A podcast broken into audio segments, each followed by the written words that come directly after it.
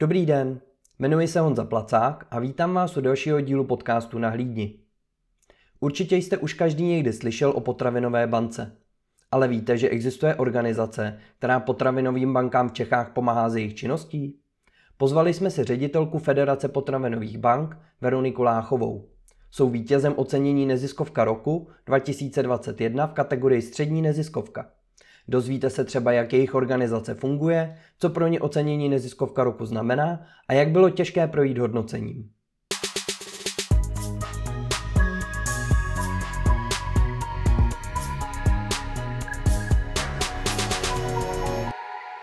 Dobrý den, Veroniko, vítám vás v našem podcastu a jsem moc rád, že jste přijala naše pozvání. Dobrý den. Eh, Veroniko, eh, jaká je vaše první zkušenost s neziskem? Eh, kdy jste se poprvé dostala do kontaktu s nějakým pomáháním s neziskovými organizacemi? Tak aniž bych to věděla, tak už asi v mládí, lomeno dětství, protože jsem byla členem nějakých dětských skupin a nějakých ekologických organizací a tam samozřejmě se řešily některé problémy, které v té době toho adolescentního věku mi přišly hrozně důležité nebo byly pro mě nějakým způsobem prioritní ale po pracovní stránce jsem se s neziskovým sektorem setkala eh, vlastně až eh, po mateřské dovolené pracovně, eh, kdy jsem nastoupila jako analytik, protože já nejsem vůbec ze sociálních služeb původem. Nastoupila jsem jako analytik do jednoho soukro- k jednomu soukromému poskytovateli sociálních služeb, analytik rozvoje. A tam vlastně to všechno začalo jako opravdově. Jinak už dřív jsem nějakým způsobem pomáhala, asi v sobě mám nějakou takovou tu snahu Eh, být eh, solidární, sociální, eh, nějaký typ empatie, ale asi je dobré říct, že já vůbec nejsem ten typ člověka s takovou tou bazální empatí k tomu pomáhání osobnímu nebo takhle to zní až, až jako ultimativně, ale, ale ve smyslu, že já nejsem ten typ sociálního pracovníka. Já vždycky si z toho dělám legraci a říkám, ale no já, oni asi by ty lidi hlavně měli chodit do práce. Ono taky ne vždycky to jde, to už dneska jako vím. Ale uh, já jsem se našla spíš v tom, že se snažím pomáhat těm lidem, kteří tohle umí, protože to je dar, který já nemám.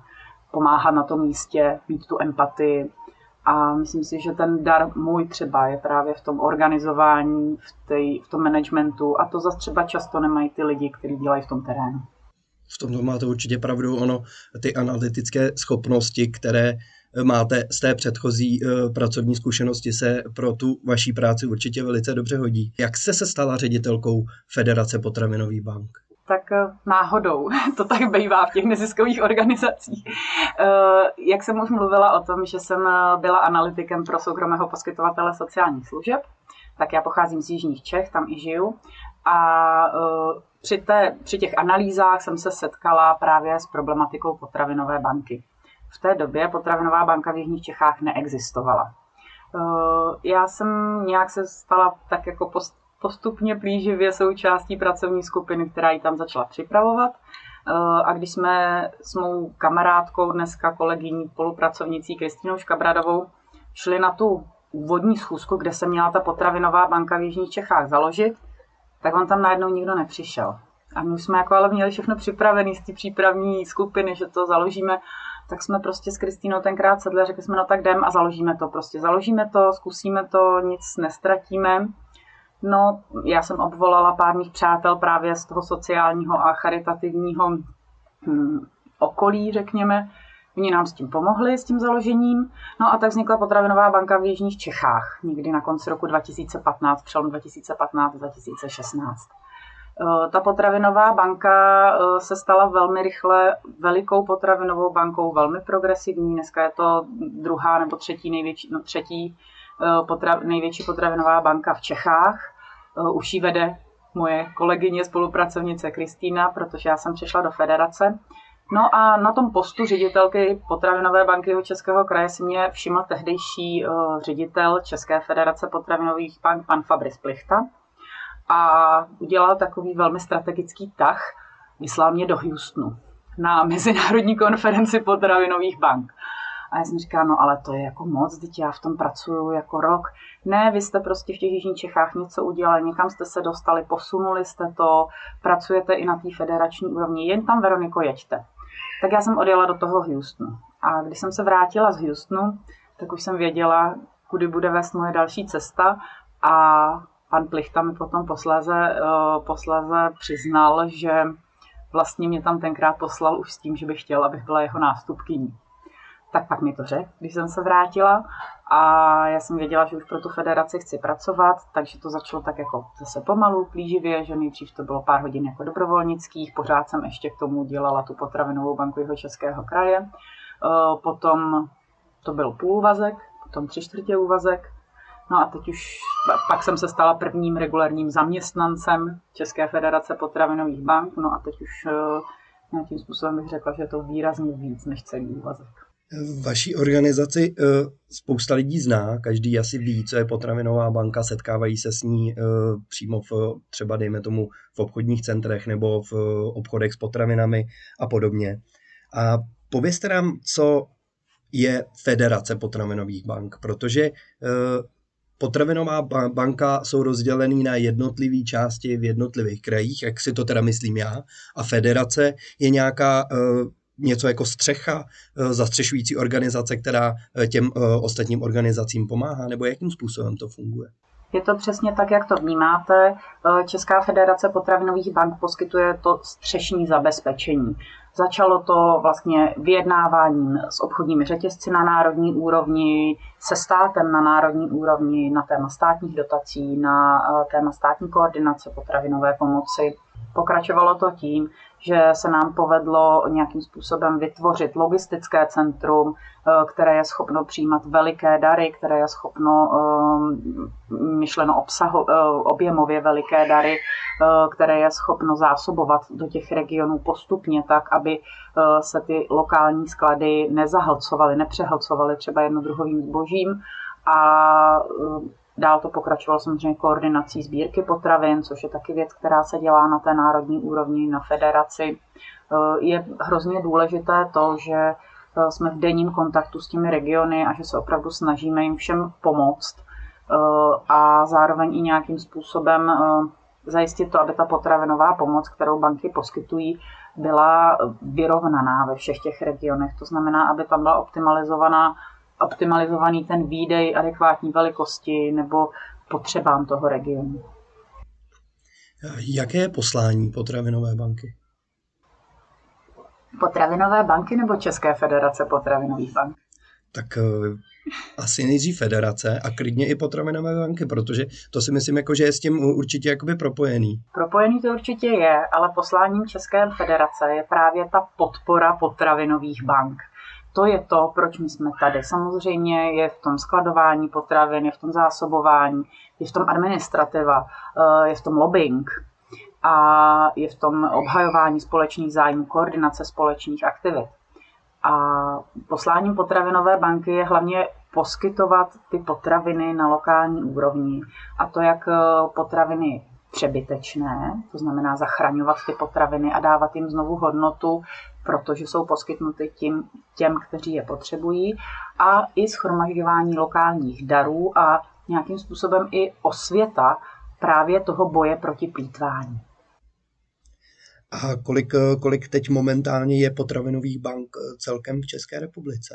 České republice je v tuhle chvíli 15 potravinových bank s tím, že v jedné oblasti, a to jsou severozápadní Čechy, se nám překrývají ty hranice těch klasických krajů, protože ten region to prostě a jednoduše potřebuje.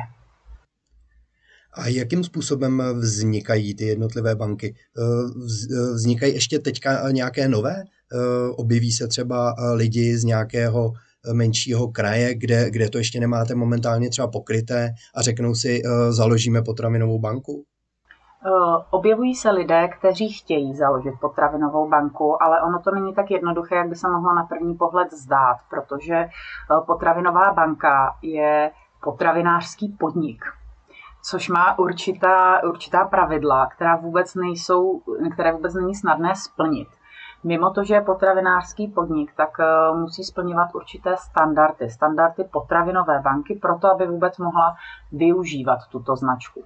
Tak to je první důvod, proč to úplně dobře nejde. A druhým důvodem je to, že v tuto chvíli ty regionální potravinové banky opravdu mají tak pokrytou po tu Českou republiku, že vznik nové potravinové banky ve velikosti regionální banky není úplně reálný, protože pokud se objeví nějaká třeba obec nebo nějaké místo, kde by ta potravinová pomoc nebyla, tak ta krajská potravinová banka je schopná zasaturovat to místo. A není nutné, aby na to vznikla nová potravinová banka, ale vznikne nový odběratel. Víte číslo, kolik jste rozdělili za celou dobu své existence potravin? Eh, to číslo nevíme. Já se směju, protože vy víte, že, že jsem nezvládla tohle číslo připravit. Já jsem se k tomu přiznala. Eh. Já jsem přišla do potravinových bank, do federace někdy v roce 2016 a to byly eh, ty statistiky byly takové eh, spíše, řekněme, na úrovni odborného odhadu roční distribuce. Eh, od toho roku 2016, kdy jsme se pohybovali v řádech několika desítek až stovek nebo v té době stovek tun a majoritně to, byla, eh, to bylo zásluhou Potravinové banky Praha, jsme se dostali na 9 tisíc tun, které jsme, které jsme vlastně jako federace byli schopni přijmout a distribuovat v roce loňském. Eh, myslím, že nějaký matematik by asi dokázal spočítat nějaký průměrný meziroční nárůst. My jsme tam registrovali obrovský nárůst v roce 2018 a 2019, kdy vešel v platnost eh, zákon o potravinách, který ukládá velkým obchodním velkým uh, obchodům na 400 metrů povinnost uh, nabízet vlastně charitativním organizacím nespotřebované potraviny. A další obrovský nárůst eh, jsme registrovali právě v loňském roce, kdy díky distribuci programu Mléko a ovoce do škol eh, byly zavřené školy kvůli covidu, bylo potřeba něco s těmi objednanými potravinami udělat, co nejrychleji je dostat k lidem. My jsme byli osloveni ze strany, eh, ze strany ministerstva zemědělství, zda to můžeme zajistit. My jsme to dokázali zajistit, ale samozřejmě nám to obrovsky navýšilo ten obrat potravin. Když se budeme bavit o Federaci potravinových bank, kolik má eh, Federace potravinových bank zaměstnanců? Jak jste velká organizace? My jsme docela malá organizace.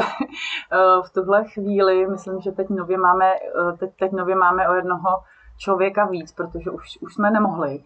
A jinak teď rychle počítám, je nás pět, šest, je nás šest.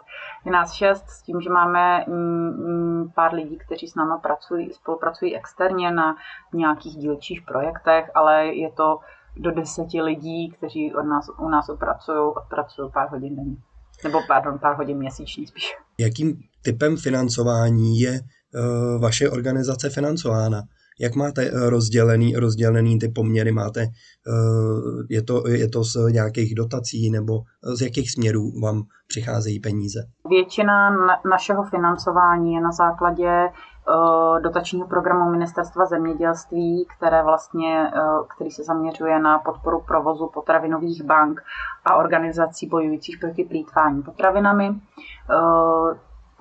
Odtud je většina našich provozních financí která je ale přímo závislá na naší opravdu reálné práci logistického centra, kam přicházejí ty přebytečné potraviny nebo potraviny z obchodních řetězců.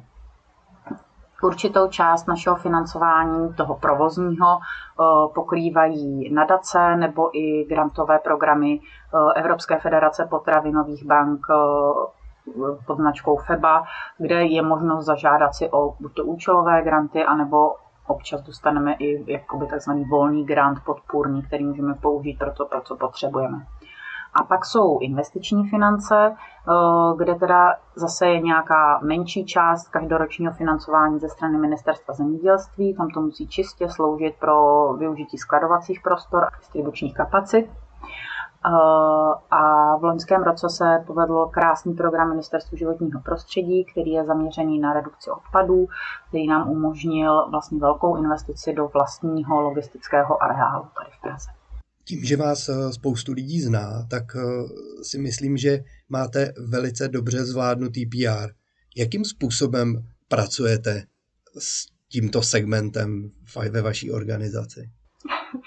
No to je taková, my si to totiž nemyslíme, že máme velmi dobře zvládnuté PR.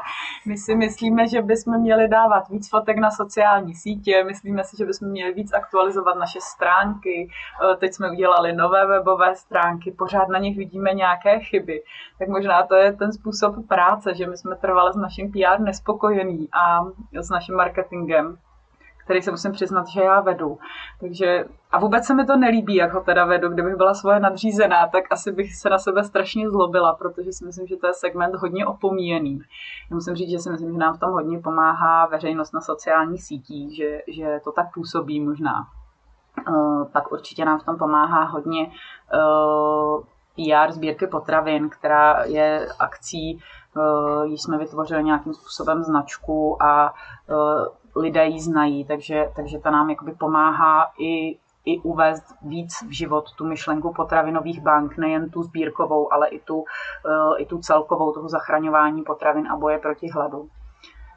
Uh, nevím, no, já myslím, že PR marketing nemáme úplně jako zmáknutý. Já myslím, že je to spíš tím, že jsme pro ty lidi důvěryhodná organizace, že jsme je nesklamali, že, uh, že, nám, že nám důvěřujou, a že se snažíme, i když třeba ne vždycky ty věci, které říkáme, jsou hezký pro všechny, tak se snažíme říkat na rovinu, což je uh, můj styl života a nemyslím si, že je to vždycky hezký, ale asi to ty lidi umí ocenit.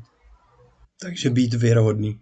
Mm, myslím si, že to je zásadní. Pokud, eh, pokud jste nezisková organizace, která nějakým způsobem uh, pracuje s míněním veřejným a s veřejnými financemi, tak je to z mého pohledu jediný, jediný klíč, jak být udržitelnou neziskovou organizací.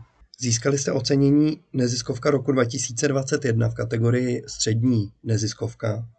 Proč jste se do ocenění Neziskovka roku přihlásili? Tak na tohle, na tohle otázku by měl zase odpovědět asi můj kolega, pan předseda ekonomický ředitel Aleš Slavíček, uh, protože on na nás přihlásil a já jsem říkala, ne, nebudem to dělat, je to hrozně jako náročný a teď máme tolik práce té operativy, že, že to vůbec to nemůžeme zvládnout. Pak do toho přišel covid, tak jsme to odložili jeden rok s vyplněnou přihláškou, nezúčastnili jsme se. Uh, pak druhý rok, hele, jo, zvládneme to, teď už většinu toho všech těch dokumentací a toto všechno máme já nás tam přihlásím, říkám ne, hele, zase je té práce moc, pořád covid, pořád mléko do škol, pořád přeplněný, uh, přeplněný sklady, poptávka po potravinách převyšuje nabídku, je to prostě vlna nahoru, vlna dolů, do toho dvě sbírky, to nedáme, nebudeme to dělat.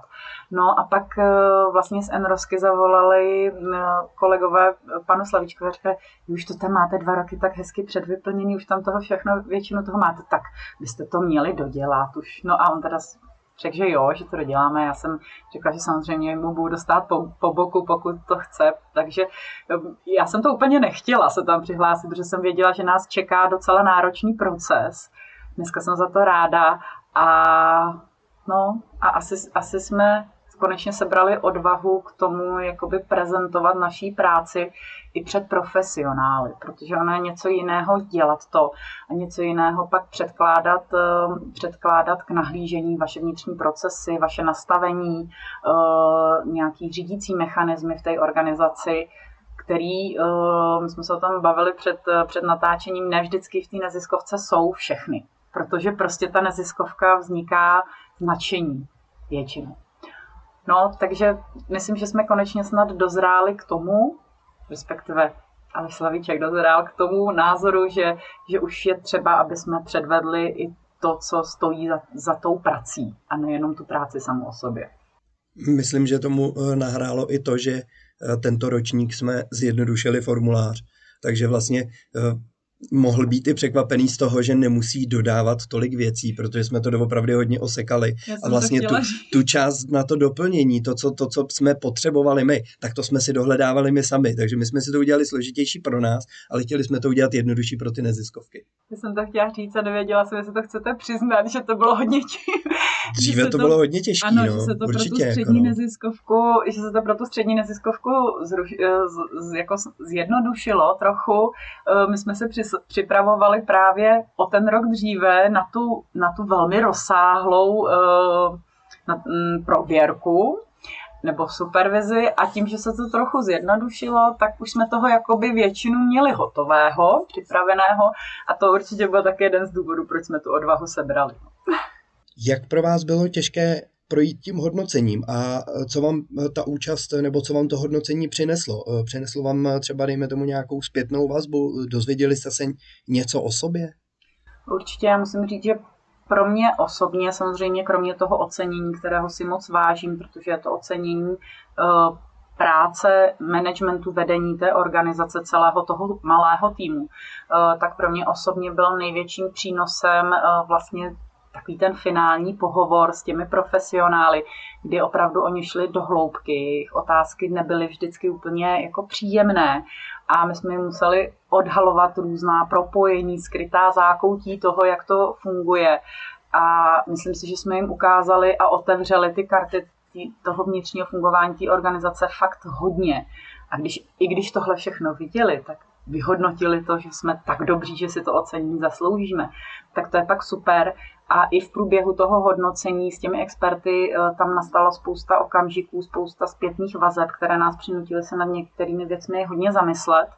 A už se snažíme, co nám, co nám eh, lidské a časové kapacity dovolí, je nějakým způsobem i odrážet v té naší práci. A jaká část byla dle vás nejtěžší v tom v tom celém ocenění, v celém tom průběhu? Tak dle mě určitě ekonomika, protože do, já vůbec nerozumím, ale já jsem ji naštěstí nedělala. Takže eh, pro mě asi to byly eh, ty věci týkající se eh, týkající se kooperace střešní organizace a těch krajských bank.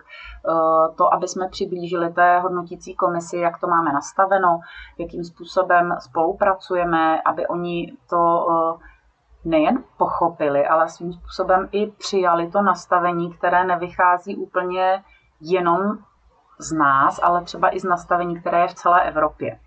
Protože to, máme to malinko jinak, máme to mnohem, řekněme, nezávisleji než jiné střešní organizace, eh, kdy ty regionální potravinové banky si víceméně velmi mohou dělat, co chtějí a nejsou nám nijak zavázány jako federaci, jako federaci a my jim zase nic nenařizujeme, my je pouze se snažíme nějakým způsobem mentorovat a bojovat za ně. A to, to bylo nastavení, které nám poměrně e, dalo práci, než jsme ho vysvětlili.